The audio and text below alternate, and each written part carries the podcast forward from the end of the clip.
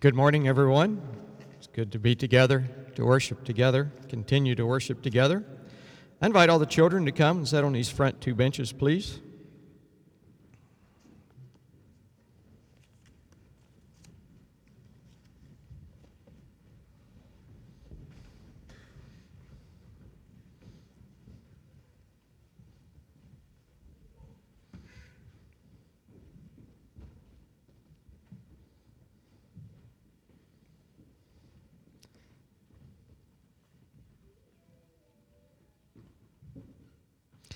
Good morning. How are you all today? You've been enjoying the snow? Day off from school, going to school late, all that good stuff. Well, that's wonderful. I'd like to talk about several things with you this morning. And I'm going to start with a verse. In Pro, it's, a, it's a verse in Ecclesiastes. I have my Bible open in the wrong spot. Ecclesiastes 7 says this A good name is better fine perfume and the day of death is better than the day of birth. So, what do you think the Bible is talking about when it talks about a good name? Back in Proverbs 22, it says, A good name is rather to be chosen in great riches and loving favor than silver and gold. And then Proverbs 20, verse 11, it says, Even a child is known by his doings, whether his work be pure and whether it be right. So, what do you think the scripture or the Bible is talking about when it talks about the importance of having a good name? What do you think? What's a good name? Does that mean your parents chose a nice name for you? Does it mean something different? What do y'all think? What do you think? Yeah, Jesus had a good name. That's great. Good. What do you think the Bible means when it talks about a good name? What makes someone have a good name or not a good name? What do you think, Allison? You're not sure? Okay, that's good. Well, let me ask you this way Do any of you have friends named Ahab? Any boys at school named Ahab? Any girls named Jezebel? Hmm. Any boys named Judas? Saul? No? Why not? Why do you think parents don't name their children those names. What do you think?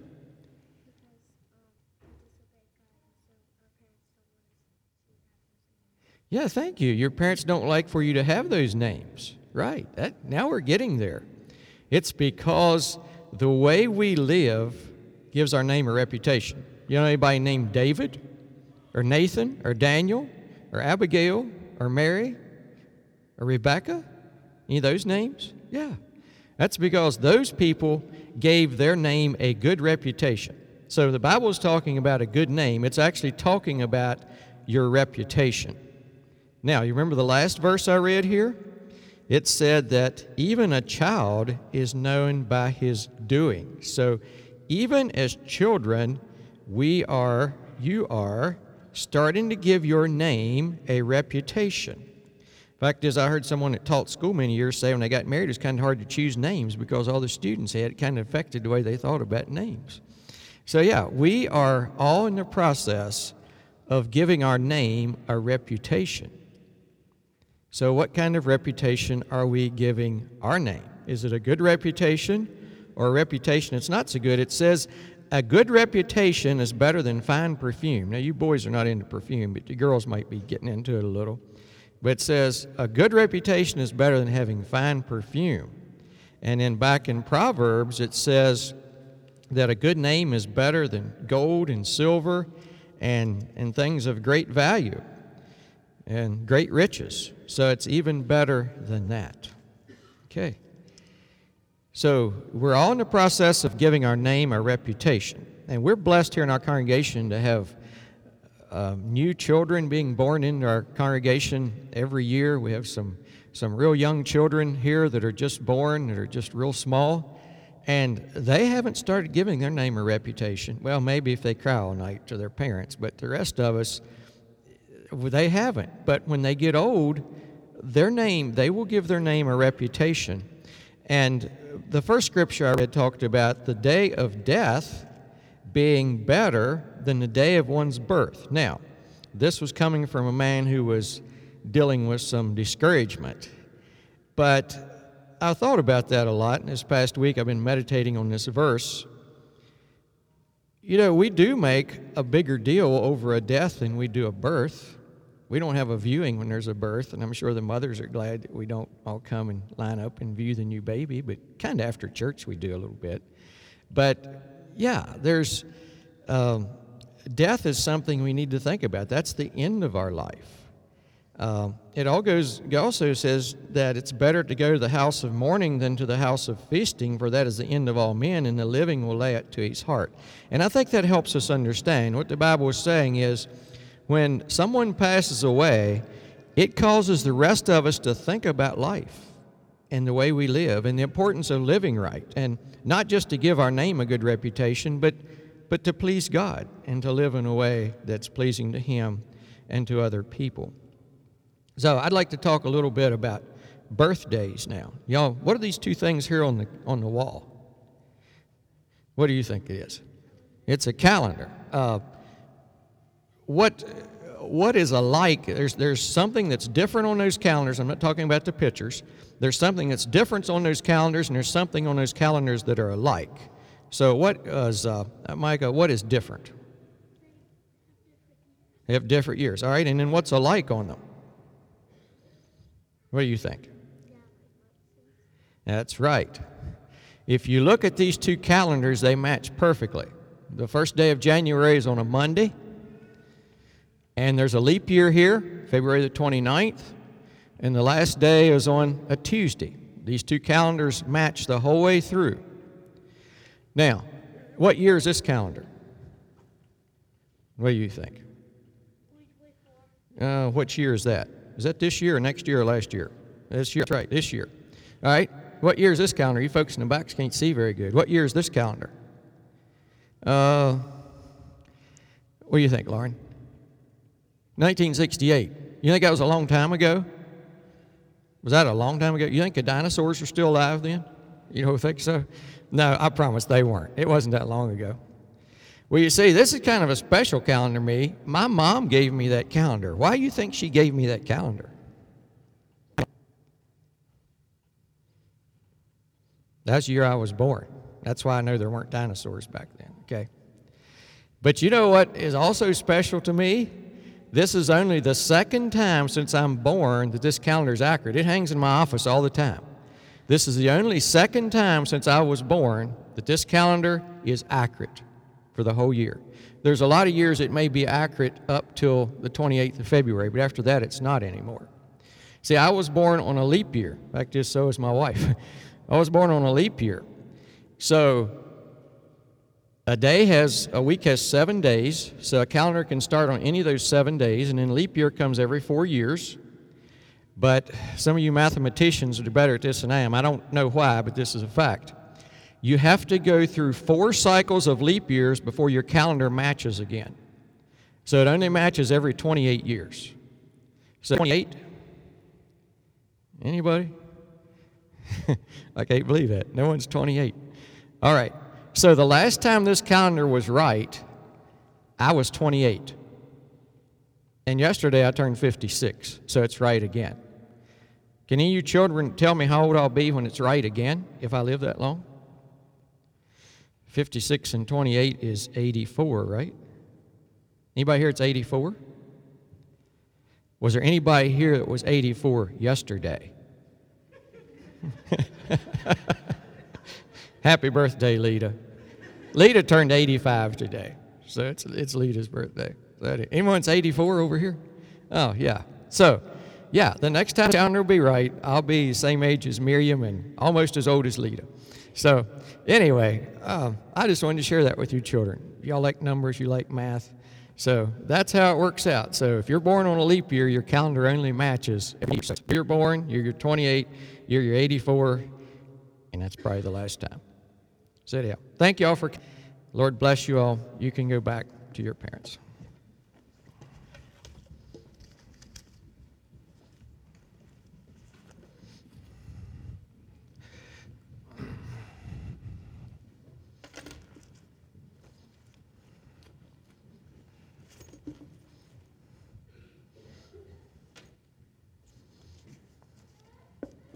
I invite you to open your Bibles to Psalm 126. Psalm 126.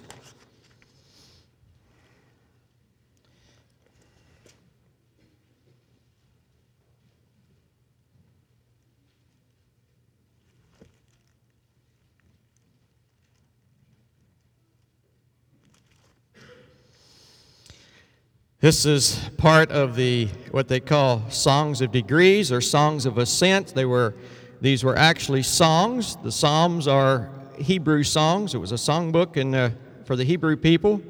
But these are songs that were sang as they took their pilgrimage up to Jerusalem to worship, or wherever they went to worship. They would travel along and they would camp and they would sing. And for those of us who like camping, I kind of like these psalms. It reminds me of them sitting around the fire at night after they'd walked all day and, and just sharing together and singing these songs and, and worshiping God. Uh, but they aren't all happy songs. They aren't all songs that, uh, that talk about joy. This psalm starts with that. It talks about the Lord turned again the captivity to Zion. We were like them in a dream. They, they, brought, they came back from captivity, and it was like a dream come true. Then was our mouth filled with laughter, and our tongue was singing. Then said they among the heathen, The Lord hath done great things for them. The Lord hath done great things for us, whereof we are glad. Turn again our captivity, O Lord, as the streams of the, in the south. Now, our text verses are verses 5 and 6. They that sow in tears shall reap in joy. He that goeth forth weeping and bearing precious seed shall doubtless come again with rejoicing bringing his sheaves with him. I give credit to Brother Nathan Crowder for expanding this psalm to me, or in a minister's meeting, he shared from it in a devotional. And it really touched me as I realized how he explained it, and I believe it's true. It talks about they that sow in tears shall reap in joy. And the, the, the word picture that he drew for us is this there's difficult times. Maybe there's famine and you're low on food, and your children are hungry, and maybe they're crying at night to go to bed hungry. Springtime comes. Father goes to the back part of their dwelling somewhere and brings out a sack of grain. And the children are overjoyed. Father has saved grain for us to eat and they, they visualize it being ground and turned into bread or, or whatever, and they're going to have food. But Father walks through the living room and the kitchen, and he goes out to the field. And he goeth forth and weeping, bearing precious seed, yea, doubtless shall come again with rejoicing, bringing sheaves with him. The idea is he took that seed that was so needed for food, but he went out and he scattered it on the ground weeping as he went, because his children were hungry and weeping as well. Why did he do that? Because he was looking beyond the present to care for the future of his descendants. Had they eaten that seed, they would have then starved. But he put the seed in the ground in faith. God sends rain. God sends sunshine. There comes a harvest, and they reap 30, 60, 100 fold, whatever it is. And the family comes in at harvest time rejoicing because they have food and they have hope for the future. Yea, doubtless. So he's weeping as he goes out sowing, shall doubtless come again with rejoicing, bringing his sheaves with him. That's the picture uh, that this uh, that Nathan shared for us, and I believe it's accurate. Uh, so, this morning is another birthday. Can anyone tell me what the other birthday is today? I'll give you a hint. It's the 499th birthday of something. What say? That's right.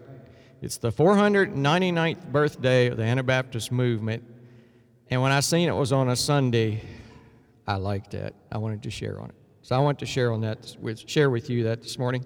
Next year is the 500th anniversary. I know there's a lot of organizations that are working, they're putting together material to, to have ready to come out and to publish next year. But I'd encourage us to be thinking about it this year in preparation for it. There's, there's going to be a lot going on next year, at least if the Lord tarries and allows it to. But there's a lot of, of people working on writing and, and preparing things uh, in anticipation of the 500th anniversary.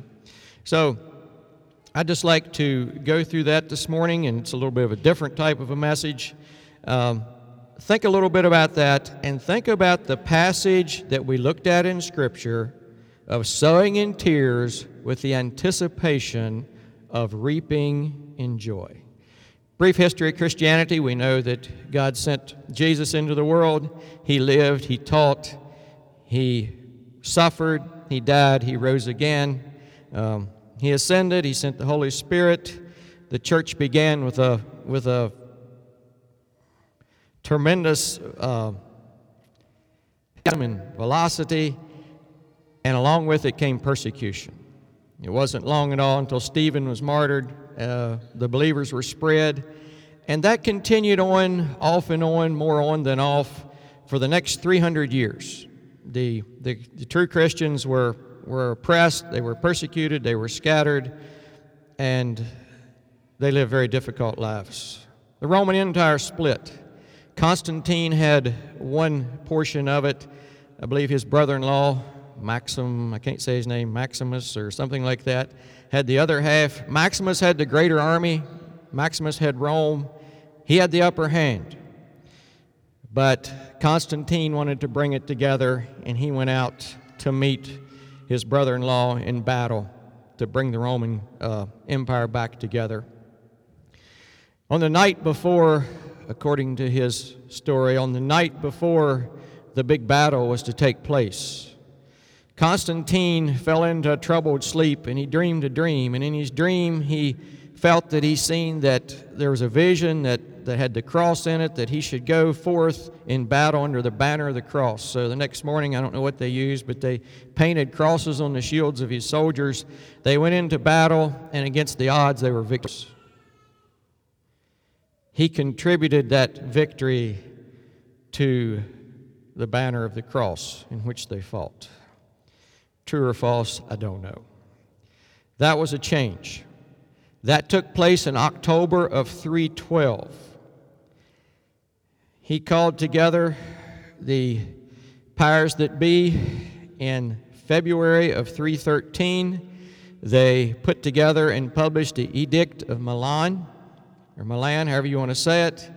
It allowed religious freedom, and the wording of that, I can't quote it exactly, it allowed just religious freedom, including, I quote, the cult of Christianity and all other religions that people were free to now express. This gave birth to a very flawed expression of Christianity, a form of what still exists today through the Roman Catholic Church. And although I believe there were always there were always small bands of true believers throughout the Middle Ages. Uh, this Pilgrim Church book is a good on that. It would pick up some of that. Uh, throughout the Middle Ages, or the Dark Ages, as some call it, those people did not receive significant historical attention. No doubt was not a large number. That period of time, known as the Middle Ages or the Dark Ages or medieval times, was 1,200 years of economical, social, and moral decline. The morals, even of the religious people, were horrific. They were bad. The church and state became completely intertwined, and when a child was born, the parents were to have it baptized into the church of that canton or that county or that town, wherever you want to call it, within 30 days of the birth of that child. And there was other ideas there that we don't have time to go into. They thought that would save the child's soul, it would get rid of original sin, and also it gave them the power to control the citizens of a given geographic area.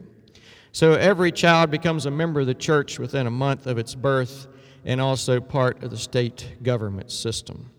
In the late 1400s, early 1500s, the wind of change began to blow in, uh, in earnest, and things began to change. And I'm going to uh, pick up now from the book, The Anabaptist Story by William E. Stepp, and pick up just a few things here from that book as we move through. On a crisp October night in 1517, the 31st to be exact, what's the 31st of October today? It's Halloween. A black garb Augustinian monk made his way undetected to the castle church. The place was an insignificant medieval German town named Wittenberg. The swift, determined strokes, he nailed one of the most inflammable documents of the age to the church door, which served as a village bulletin board. Within a fortnight, what's a fortnight? Two weeks. All Europe was echoing the sound of that hammer. A month later, the hardly audible taps became sledgehammer blows assailing the very citadel of the Roman Catholic Church. This Austin Friar of that October night was Martin Luther, and the apparently innocent Latin manuscript was his first against Rome, the 95 Theses. Martin Luther nailed that up.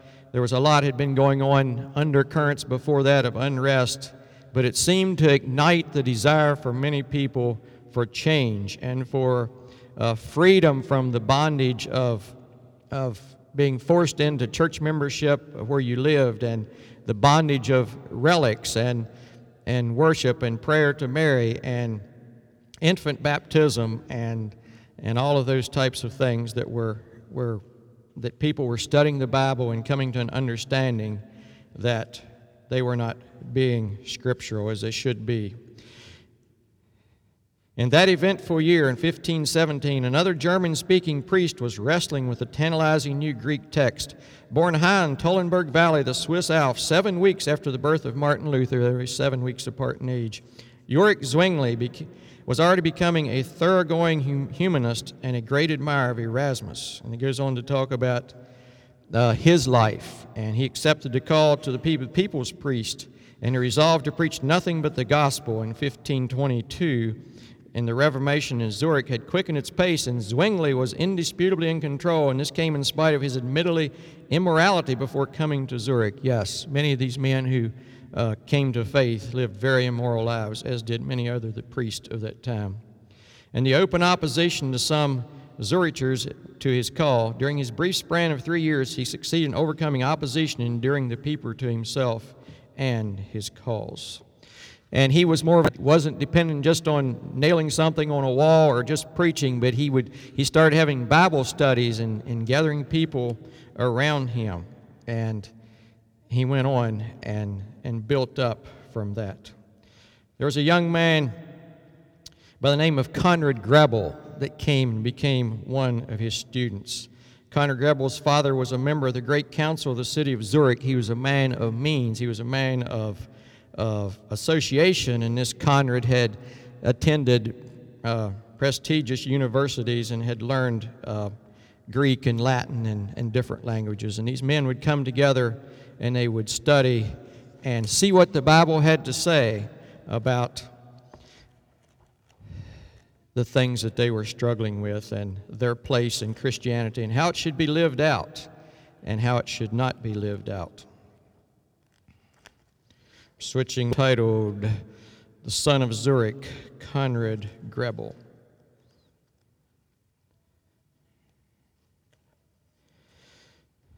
Conrad Grebel and over a dozen other men in Zurich were now engaged in intense Bible study for themselves. Philip Manz, in his mother's house, held their evening meetings. He knows Hebrew.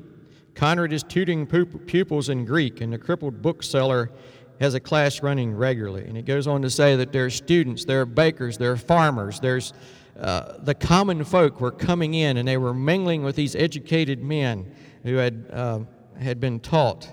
And they were learning, and they were, there was excitement. They had the Bible opened up to them. And Conrad begins to push back against his, his former uh, mentor, Zwingli, for not moving fast enough. And Conrad had a brother in law, Vadian, and he was writing letters back and forth to him, who was a man of power and influence. And Conrad was, was growing restless, and and he was becoming frustrated with the slowness of how they wanted to move because he was needed to be a believer's baptism. He was convinced they needed to get rid of the, the relics and the mass and, and all these things that, that had held the people in bondage for so long. And he was growing very restless uh, in this as he waited for his mentor and his brother in law and others to, to move on. During this time, he also began to become very poor because he was falling in. Uh, uh, he was falling out of the good graces of those around him, and his, uh, I believe his father maybe cut his pension by two thirds, and a number of things took place. He also had met a lady and married her, and his family was unhappy because she wasn't of the same social class that they were, and he was, he was getting tremendous pushback there, and they had a number of children. And now we're moving into January of 1525, the year of the birth of, of Anabaptism. On Friday, January 5, 1525, Conrad and Barbara welcomed to their family a tiny new gr- daughter, giving her the biblical name of Rachel. Five days later, in open discussion before the council, Conrad, Felix Manz, George Blaurock, or Bluecoat, and another name I can't, uh, Ribulin, Wilhelm Ribulin, are challenged on the question of resisting infant baptism and someone else comes in with power and prestige and starts to challenge them. And he ended up writing against Conrad and, and tarnishing his reputation for many years. The pace now quickens. Within 48 hours of the discussion, one of the radical uh, men interpreted the sermon on the topic of infant baptism there in Zurich. And then uh, Zwingli is starting to pull back more, and he gets up and preaches a message, a fiery message uh, of support for the political system of the day. And Conrad is not knowing what should I do? I have this baby daughter. The law says she has to be baptized within 30 days. She's growing older by the day. The pressure's on him. People are watching. He writes to his rich brother in law and says, With four mouths to feed, I'm desperately in need of finances. Can you help me? So, I'm, what I want us to understand here is that he's coming down, these men were coming down to the same spot that this sower was in the book of Psalms who went out to sow. They knew that to follow their convictions were going to make them financial paupers. They would be expelled from where they lived. They had no idea what would happen to their wives and children if they continued to follow their conviction. He asked for an opportunity to, to have a uh, interaction or a, a debate with the council. They refused that.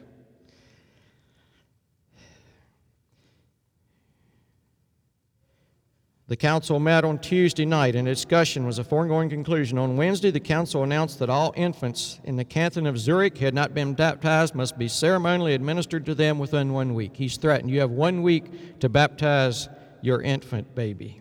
She's two weeks old and still unbaptized. On January 21, 1525, the day dawns on Conrad Grebel's city. The rulers have not yet finished. This is the morning of the anniversary. Today, 499 years ago. The rulers had not yet finished with the stubborn Bible students, assembling at the Lamont under the chairmanship of Diehim Rust, the richest citizen town. They council together to put teeth into their law and baptism. Zurich must be protected from the circle who do not hold citizenship in the canton must be out within one week. They're expelled from, from Zurich. But Conrad and Felix are not mentioned. They may hold more of their gatherings, but not to discuss the question of baptism openly. No more disputations will be granted them, and if they have matters of faith discussed, they can see the mayor or one of his three assistants. They were not to speak publicly anymore. That announcement falls on a little group with the weight of a sledgehammer. That evening, darkness is falling on this same Saturday night as 16 saddened men gather quietly in the home of Felix Manz. A few minutes' walk from the great church square. Their mood is solemn. This is a forbidden meeting. Within a week, the four of them must be going, including their main teachers. Severe consequences of their stand are now clear. The Christian city of Zurich will no longer tolerate their testimony as publicly banded them to disgrace the t- to the town. As they ponder the next move, it suggests that they should have a baptismal service here and now, irrevocably separating themselves from the world which now stands ready to persecute them in the name of Christ. George Bluecoat, or Blaurock in particular, is ready to take this momentous move. Fear presses on their hearts. Conrad knows all too well that such an act may cost him what little earthly treasure he has left the precious citizenship in Zurich, where he could raise his family in honor and peace, is at stake. After a searching discussion, the men knelt to pray. When they roused the man with the blue coat, Blaurock, he was quite the character, he turns to his new friend, Conrad Grebel, the natural leader of this strange new fellowship. The 33 year old priest makes a tense appeal Conrad, I beg you, for God's sake, give me true Christian baptism. It is a moment without precedent since the however many years it was since Christian faith had settled in the tribes of Europe through the Catholic Church. For seven centuries since baptism had been administered, the innocent babies of the Swiss tribes passing on the cult, whether or not there were repentance, these men knew well and they realized that they are doing and they count the cost.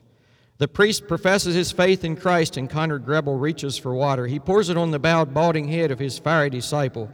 He cannot know that this act has inaugurated a fellowship that shall spread beyond Europe to the very to every continent. Now Blaurock moves himself around the circle, baptizing each one upon his request. They commission each other to carry the gospel of Jesus Christ to the world and covenant to an unshakable bond to keep the faith. Conrad Grebel and his brothers. Their church is not subject to any authority but Christ. It is now a believer's church for the first time in many centuries.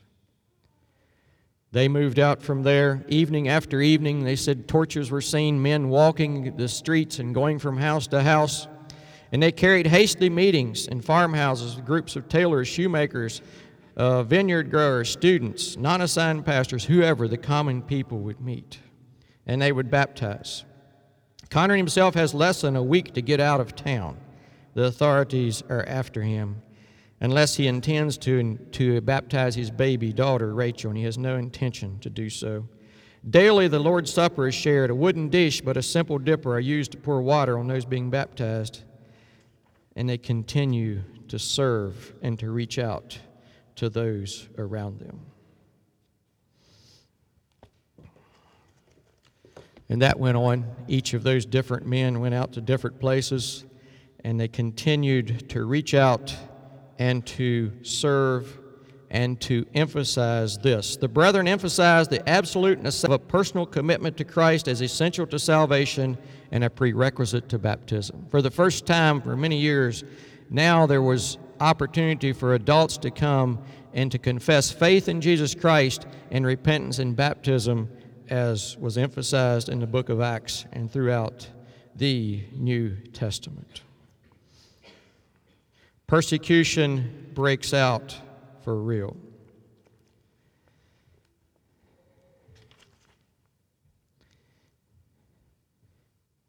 The first Anabaptist known to have died for his faith was Eberli Bolt, a preacher, a preacher who was burned at the stake in Switzerland in the hands of the Roman authorities on May 29, 1525. So the first actual burning at stake only four or five short months after this night of baptism, the birth of Anabaptism.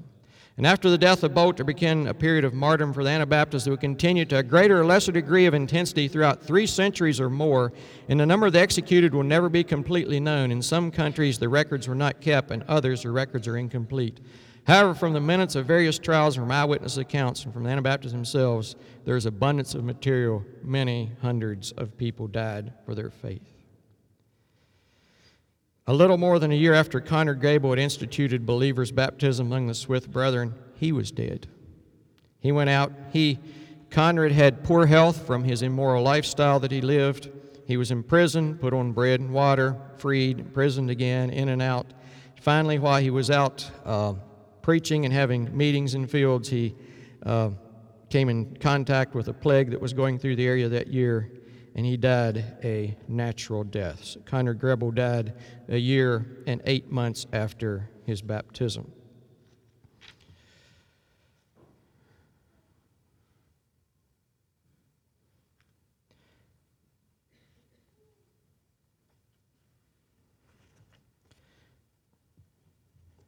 I'll move on now to the next person that we want to talk about. His name was Felix Manz. He was also very influential. If Grebel uh, Manz was the Apollo, and Blaurock the Hercules. Next to Grebel importance in early life, the Anabaptist movement, Manz surprised, surpassed him in eloquence and popularity. It was Manz who became the first Anabaptist martyr to die at the hands of the Protestant and the first to die in Zurich. He goes on to talk about his life. Immediately the Baptist church, the brethren began house to house visitation in Zurich and Zollikon, and baptisms were frequent. The Lord's Supper was observed in the simplest manner upon several occasions. Manz and Blaurock spearheaded the drive for converts in the Zurich area. In the early days of the movement, Grebel attempted to carry the Anabaptist message to leaders of the Reformation far and wide, and they continued their efforts among farmers and artisans and continued on. On January the 25th, on January the 5th, 1527, two years after his baptism, he was sentenced to death. Because, contrary to the Christian order and custom, he became all involved in Anabaptism. He was sentenced to die, should tie his hands behind, or tie his hands and feet together, bend him over, put his arms down below his knees and put a stick through and put him in a boat and take him out to the river. After the sentence was pronounced, he was placed in a boat, and just below the, the hut, he was moved downstream to another fish hut that was being anchored in the middle of the Limmat River. His arms and hands being bound, he sang out with praise Into thy hands, O Lord, I commit my spirit. And a few minutes later, the cold waters of the river closed over the head of Felix Manz, on January the 5th, 1527, 3 o'clock Saturday afternoon. Two of his writings are, uh, or at least one, maybe two of his writings are preserved in the Ausbund, the German hymn book. And he wrote this before he died With gladness I will sing now, with heart, my heart delights in God, who showed me such forbearance that I from death was saved, which never hath praised thee, Christ in heaven, who all my sorrows changed. George Blaurock. The Hercules of Anabaptism surpassed both Grebel and Manz in the extent and effectiveness of his ministry. Severely beaten with rods on the day Philip Manz was put to death, he spread Anabaptist faith for two and a half more years before his own execution for heresy. He was burned at the stake on September 6, 1529. He was an interesting man. Uh, he was not an educated man, but what he lacked in learning, he made up for with zeal. One of his uh, things he's famous for is to go into a preaching service where he thought heresy was being taught, and he would attempt to just take over the pulpit and to preach conviction. The tragedy of Manz' conviction was compounded by the shameless treatment of George Blaurock. As troublesome as he must have been to Zwingli and the city fathers, there is no justification for the beating he received at the hands of the executioner. On the same day, Manz was drowned uh, Blaurock was stripped and beaten with rods until the blood ran down his back from the site of the execution to the city gate. Once through the gate, then the Baptist preacher shook the dust of the city off his clothing and bid farewell and moved on. On August the 4th, 1529, Blaurock and another layman were taken to custody. They were sentenced to death, and his last will and testament he wrote there while he was in prison and then he also was uh, executed for his faith. He's the one who has two, two hymns in the Ausbund. Lord God, how do I praise thee from hence and evermore, that thou real faith didst give me, by which I thee may know. Forget me not, O Father, be near me evermore. My spirit shield and teach me in afflictions great. Thy comfort I may never prove, and valiantly may attain the victory in this right.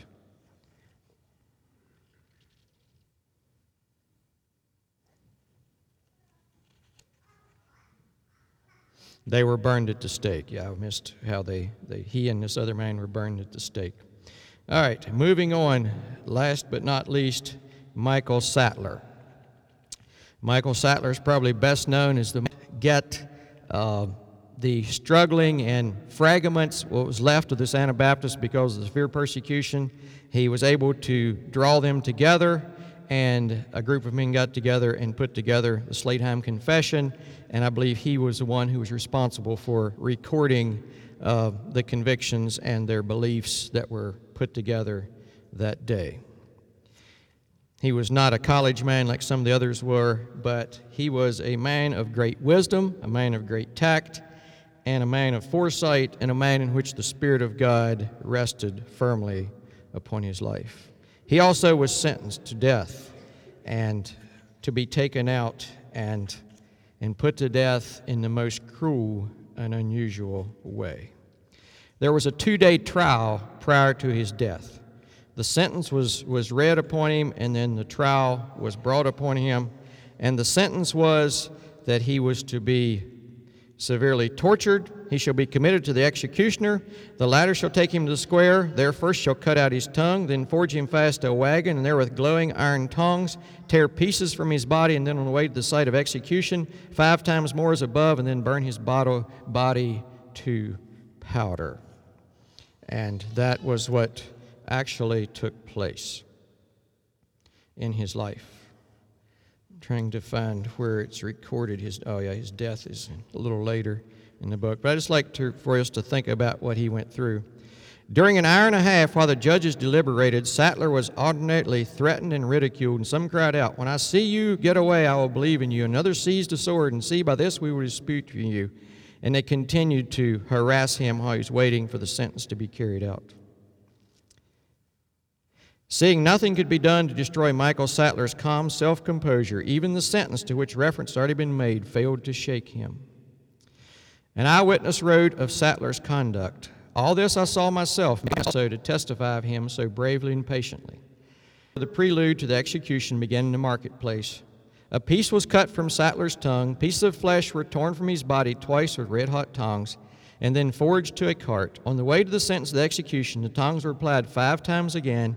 In the marketplace at the site of the execution, still able to speak, the unshakable Sattler prayed for his persecutors, and after being bound to a ladder with ropes and pushed into the fire, he admonished the people, the judges, and the mayor to repent and be. Then he prayed, Almighty, eternal God, Thou art the way and the truth, and because I have not been shown to be an error, I will with thy help to this day testify of truth and seal it with my blood. And as soon as the ropes of his wrist were burned off, Sattler raised his two fingers, two forefingers of his hands, giving the promised signal to the brethren that a martyr's death is bearable.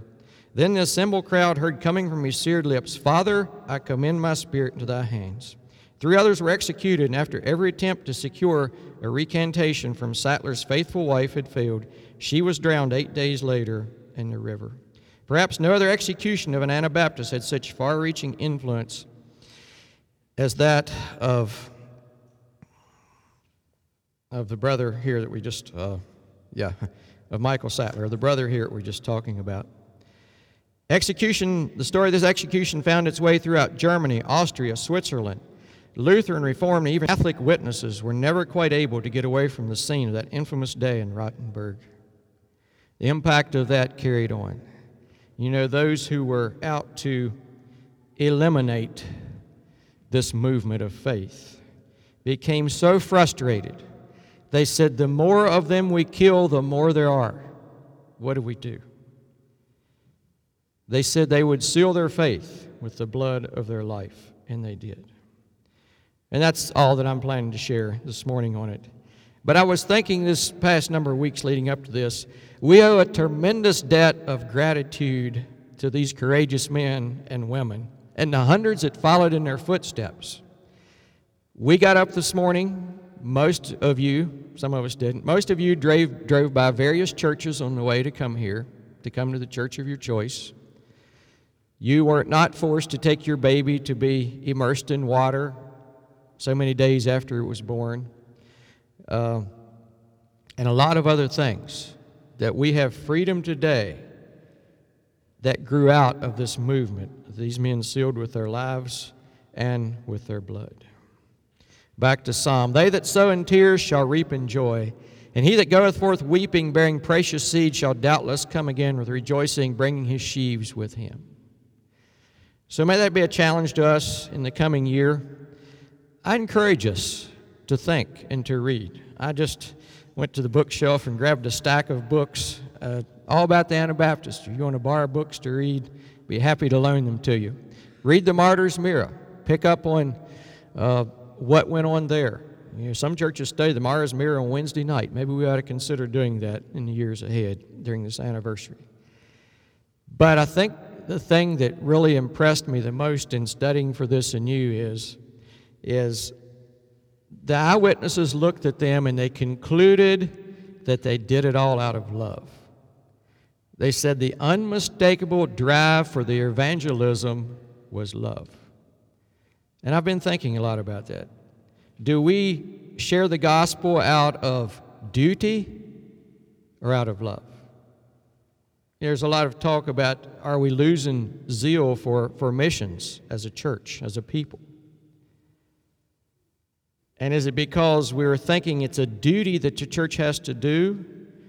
Or do we follow the example of these people and it was their act of love that they went to their neighbors in the next town and the next town and shared the truth of the faith in Jesus Christ and baptism and commitment, commitment to following Christ without question what made them so effective and so attractive to the world around them as they were losing their lives. Can we have a song?